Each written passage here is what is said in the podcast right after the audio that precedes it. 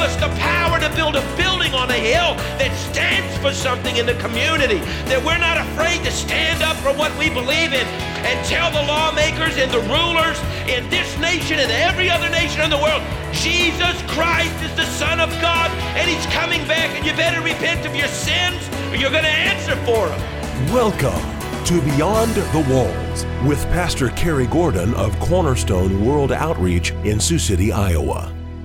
The same way that God saved Noah and his family, only God could save, had it not been for God's work, had it not been for God's kindness and his mercy and his grace, to explain to Noah how he could grab hold of the very same existing laws of nature that would kill him, being that humans don't breathe underwater, but by helping him harness the law and get over on top of the law instead of being beneath it, Noah discovered through the beautiful plans given to him from God on how to build an ark that had never been built before. And then, because of a tool or a means out of a particular kind of wood with instructions from God, Noah was able to build and fabricate a tool that would harness the law of buoyancy and allow him to come above a law of nature that would kill anyone else who did not come above it. And there is a beautiful allegory there that's very deliberate and it is on purpose because when they asked the Lord Jesus, What will it be like in the last days? He said, It will be exactly as it was in the days of Noah. And the metaphorical teaching that the Bible is giving us is very much accurately paralleled to the relationship you have with grace, that you can't save yourself, so to speak. Noah couldn't save himself. Noah would not have known how to construct an ark out of wood had God not given him the supernatural instructions or directions on a pathway of escape. So Noah was saved by grace from God. It actually says in the scripture that Noah found grace in the sight of God. And so Noah didn't do anything other than receive instructions and follow them. And God was the master who saved him from death. Can you say amen? And that's true of you. But now notice the, the parallel because so many people are in a ditch on works and they think you're not supposed to try to earn your way to heaven, Pastor Kerry, so you, you can't talk about behavior because if you talk about behavior, then you're saying I got to earn my way to heaven. This is just nonsense. What would have happened had Noah received by the grace of God? Noah found grace in the sight of God, didn't he? How, how? How did he find grace? He found grace in the sight of God by God handing him the plans on how to build a tool, and that tool would allow him to rise above what would otherwise kill him and float above it. The law of buoyancy helped them work in harmony with floods and with waters. And those who didn't cooperate with the law of God that had been established in nature, at creation, those who stayed in disharmony with the laws of nature and nature's God died. You can't be in disharmony with the laws of nature and nature's God. And by grace, we are allowed to rise above those destructive forces because of the fall, because of sin that would otherwise kill us, and come up above. And it doesn't abolish the law, it just puts us in harmony with the law. And this is the allegory, this is the picture of what grace does. Noah found grace in the sight of God. How did he find it? We found it in plans on construction. Now, what would have happened had Noah said, Well, I'm not going to earn, I can't earn my salvation, God. I, I, it's not of works lest I should boast. So, you know, I'm not going to be able to build that ark or anything because then I would just be in works. What would happen? Well, he would have drowned. His kids would have drowned. His wife would have drowned. All of Noah's family would have perished with everyone else if they had perverted the message of grace. They would have perished. And so, grace, in every single instance of Scripture, grace always utilizes natural tools. Grace is supernatural. The plans, the understanding, the intellectual ability to, to understand how to construct a boat was something Noah didn't have. They didn't have class on that. They didn't, you didn't, couldn't go to Western Iowa Tech and learn how to build a canoe.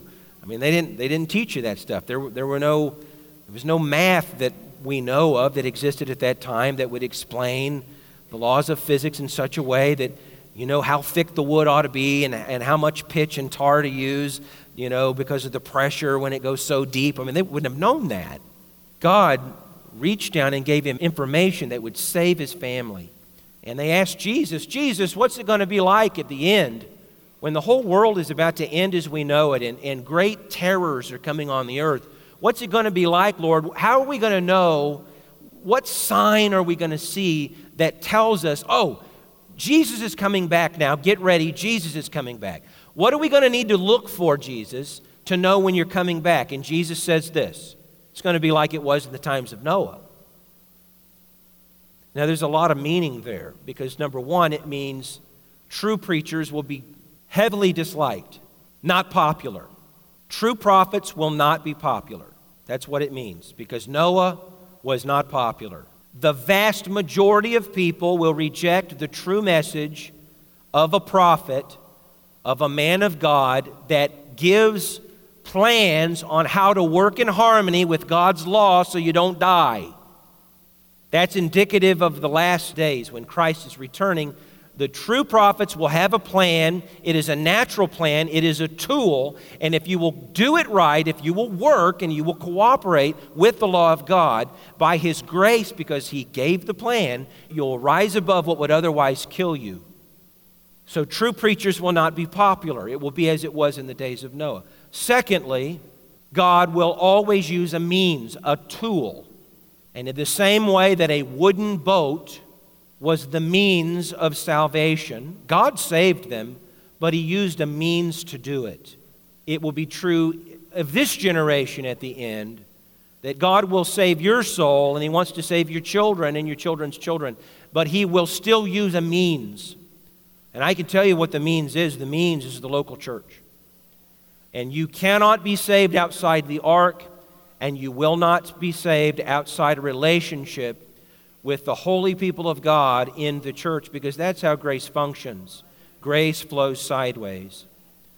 And it's always been about trees, hasn't it? We've, we've gone over these themes. In the Garden of Eden, it was about a tree. There was a problem. The center of the garden was not Adam's property. He owned literally everything in the world, but God said, of one tree in the center, in the middle, that's not yours, that's mine, don't bother that. It was always a question of will he use fallen dominion, dysfunctional dominion, where God is in second place. So, this is the thing you have to know about Adam. He didn't have a priority list that was 50, 50 notches long, and, and he decided one day to throw God at number 51. He just put God in second position. That's all Adam did. God left first position and took second position. And it was about this tree. Speaking of trees, we move forward, and, and there was something about Noah had to use a, a particular tree to save his family. It was a means, it was a tool. And then we, we get to Calvary, Mount Moriah, Golgotha. What did they do to the Son of God? The Son of God became the means, the tool of your salvation upon a wooden cross. It's always been about the tree. And then Jesus prophesies, I will build my church, and the very gates of hell shall not prevail against it. Do you know what that means?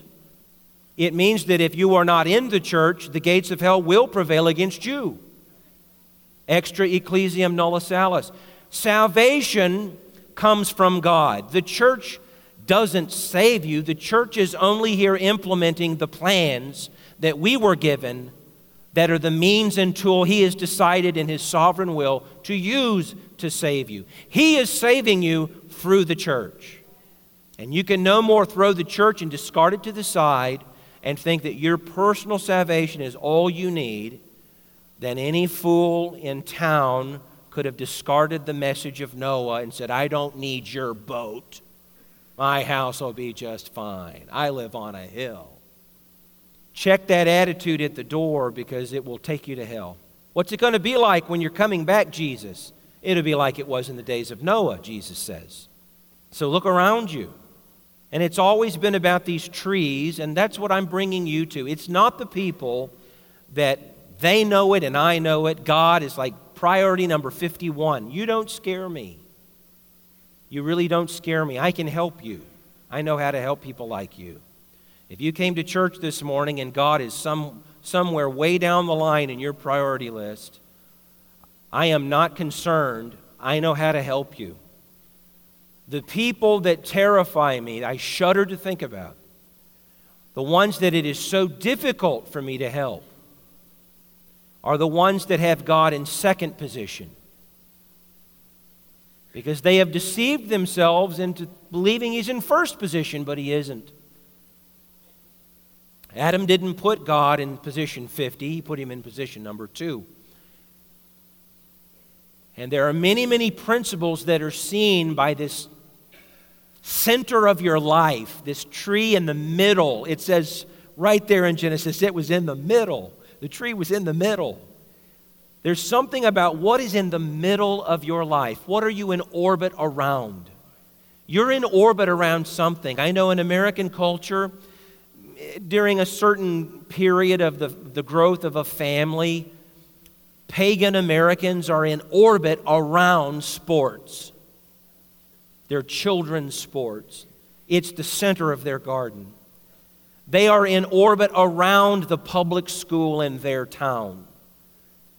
If they get involved in politics, then they are in orbit around being on that board or making elected office. Then they're in orbit around their, their achievement of stature in the community as one of the directors of of, uh, of the Board of Education or, or one of the county commissioners. And their whole life then becomes in orbit around their stature. If they find their niche and they're really good at woodworking, and woodworking is their skill, that's their gift.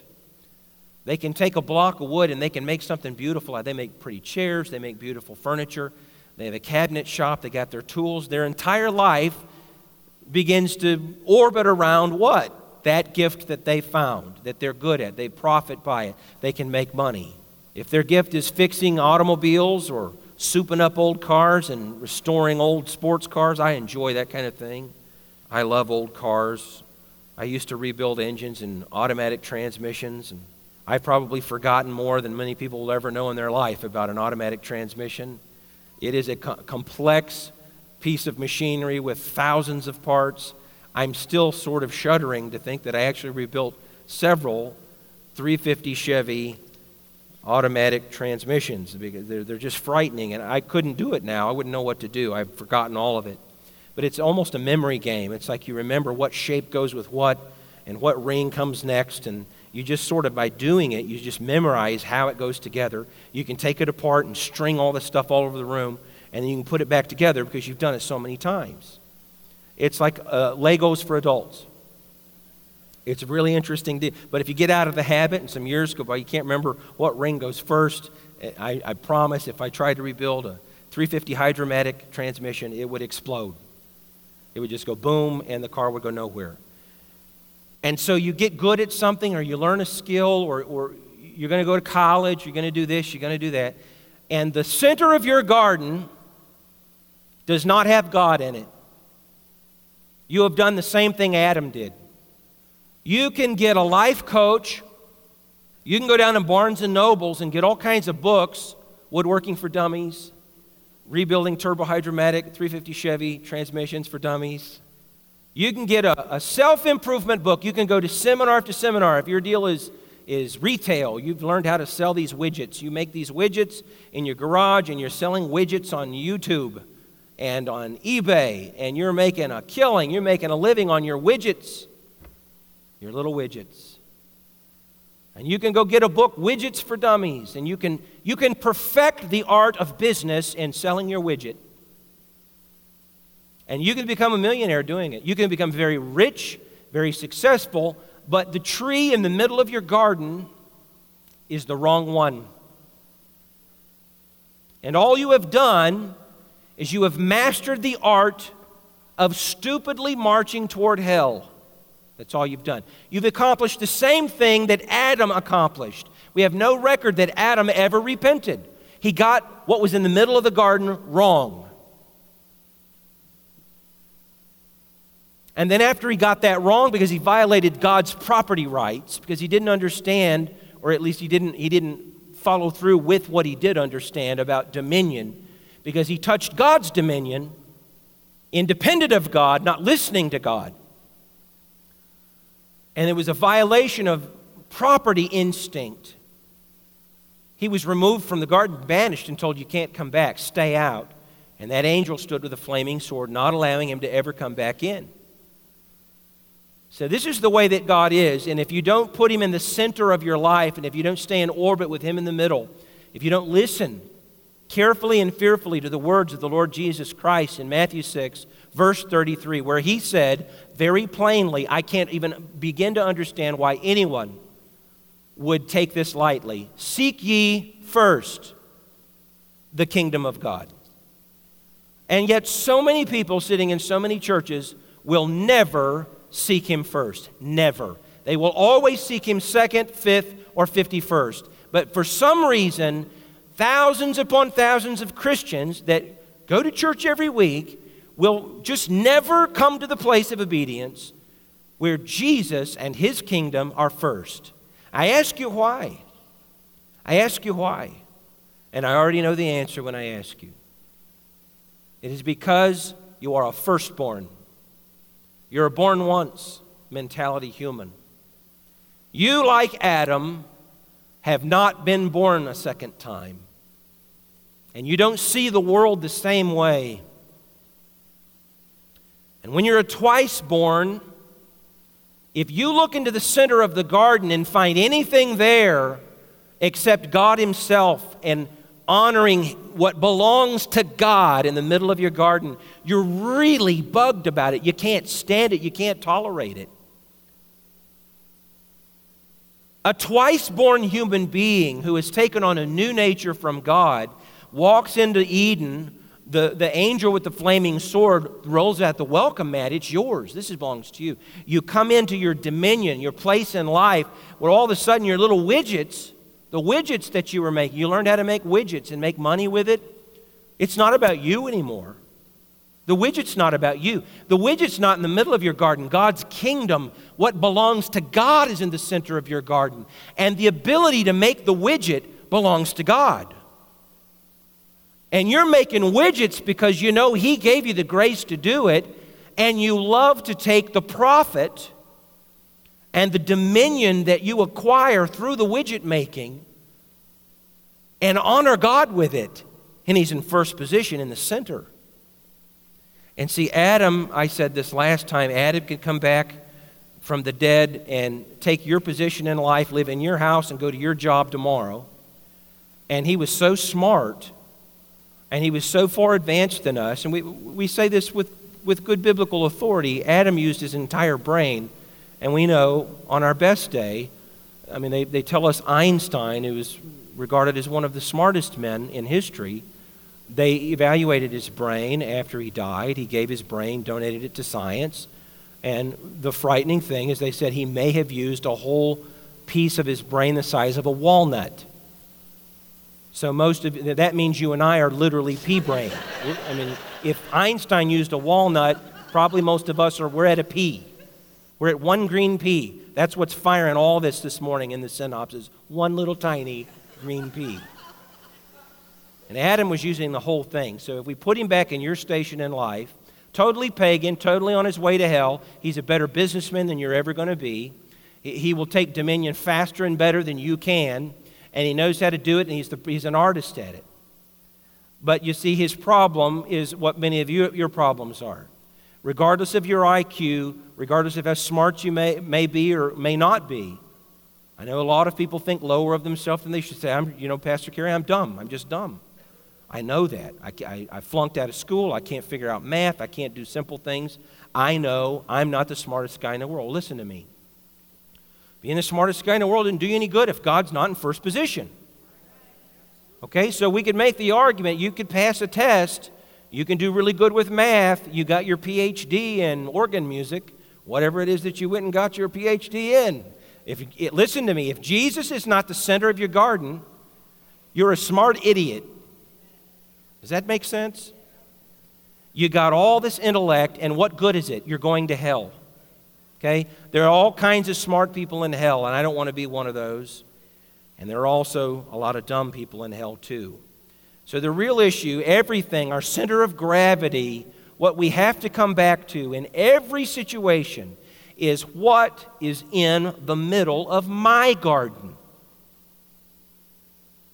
God, if I may make this personal for just a moment, and I intend to do it so that you can apply it to you, insert your name. If God decided to give Kerry Gordon dominion, He has. He's given me dominion. And He gave it to me with the plans on how to accomplish it and the skills to get it done. If God decided to give you dominion in a partnership with Him on His behalf, and you abscond with that power, that ability to make your widgets that He gave you, and the widget is in the middle of your garden, and you do it independently of God by proof of how you handle your finances, mind you. If you don't tithe, listen carefully. You need to hear this because I know many of you don't.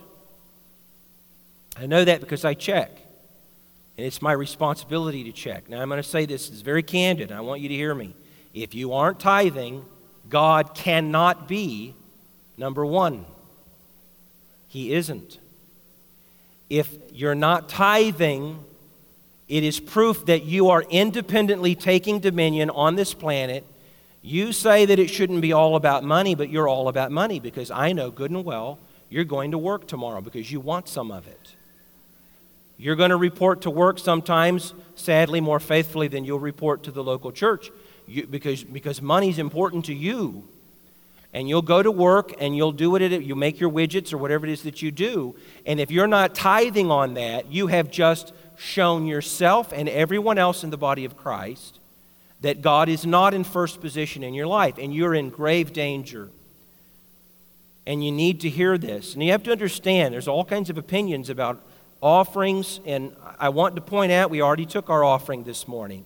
So I'm not going to be taking up an offering after this sermon. It would be very, very unfair of you to accuse me of manipulating you for an offering since we're not taking one. What I'm asking you to do is let's go back in time about 15 minutes. About 15 minutes ago, an offering basket passed you. I want you to self scrutinize the motives of your heart and how you viewed the basket as it passed you. I just want you to go back in time and let's be honest with ourselves. Because you realize Jesus signed off on this kind of offering culture. When it comes to dominion and the taking of it, on behalf of the kingdom of God, it is the business of everyone in the kingdom. It is not your personal business. And this is very difficult for people in our culture to handle. But I would remind you that in the culture of Jesus Christ, when the offering was taken, and people came down, they did it in front of everyone. In fact, one of the most remarkable stories we have in the scripture, and it's stemming from this concept of dominion and the taking of it, is Jesus deliberately, the audacity, it's none of his business, right? That's what we say in America. No, it is his business. It's, it's, it was his business and it's the preacher's business. Jesus stood nosily, not respecting people's private business, and stared at the bucket because everyone had to march in a line down the aisle. Now, we don't do this. Sometimes I think we should, but we don't. It's our culture, we just don't do this, right? But, but if we had taken an offering earlier today, and I had one big basket, and all of you had to step out in the aisle, and you walk down, you, you reach in your pocket, and you pull out something, and you put it in the basket, wouldn't it be interesting if while that was going on, I stood here and stared at each of you? And watched your hand go in your pocket, and I watched, and then you pulled it out, and I, I looked in your hand. Wait, let me see. Oh, okay, put that in. All right, next. Let, let me see. What are, you, what are you putting in? That would make you uncomfortable, wouldn't it? It did not make the Hebrews uncomfortable. This is what they did. And Jesus stood there looking over the basket, watching every Hebrew person come down to put their money in to pay their tithes. That's what he did. And one of the most remarkable stories because it's a public deal. See, here's the thing generosity, the Bible teaches that when it comes to generosity, which is something that you do with one another, you're generous with other people privately. Jesus said, when you're acting in, in an act of generosity, don't let the left hand know what the right hand is doing. So, generosity is something that is personal and private, but I want you to understand the difference between taking dominion together in harmony with God and being generous with one another. But let's not get confused about what happens in the church because the same Jesus that told us, be quiet about your generosity sideways with one another, believed, and I happen to agree with him, that what you do with your finances in the local church concerning the tithe is not just your business. It is the business of everyone here because you have an obligation before the congregation of God to pull your weight. You have an obligation before everyone else in here to pull your weight. If you're not pulling your weight and you're not bringing down the tithe and the line publicly with Jesus staring at what you're putting in that bucket, see, because that's not private now, this is public, then you're confusing the difference between generosity and taking dominion. When we give the tithe, we're not being generous with God. There's no way to be generous to God because God gave us everything we have. It's as silly as me loaning my cordless drill to Tom Nettleton, and two weeks later, Tom wraps up my cordless drill, puts a bow on it, and then uh, says, I've got something for you. Here you go. Tell me if you like it. And I open it up, and it's my own cordless drill. That's weird. And thankfully, Tom would never do something that weird. I'm really happy about that. But, that, but this is what we're doing when we come to church and we think, number one, whether or not I tithe is my business and it's no one else's business. No, you're wrong. You're wrong. You're wrong about that. And then, secondly, when you come in and you're copying an attitude because you put something in the offering, oh, I tell you what, I was generous with God today. Yeah, yeah, me. I'm, what I'm saying, you know. You're not, you're not generous with God. What are you talking about? The only reason you have any cash to give is because God blessed you with enough of a mind to sell your widget. So we're talking about taking dominion. You gotta, you gotta shake off this Western attitude about tithes and offerings and confusing that with generosity. This has been Beyond the Walls with Pastor Kerry Gordon of Cornerstone World Outreach in Sioux City, Iowa. God Himself blew on history so that there would be a light. Check out our website at beyondthewallsradio.com. Extra ecclesiam nulla salus. There is no salvation outside of the church. Thank you for tuning in.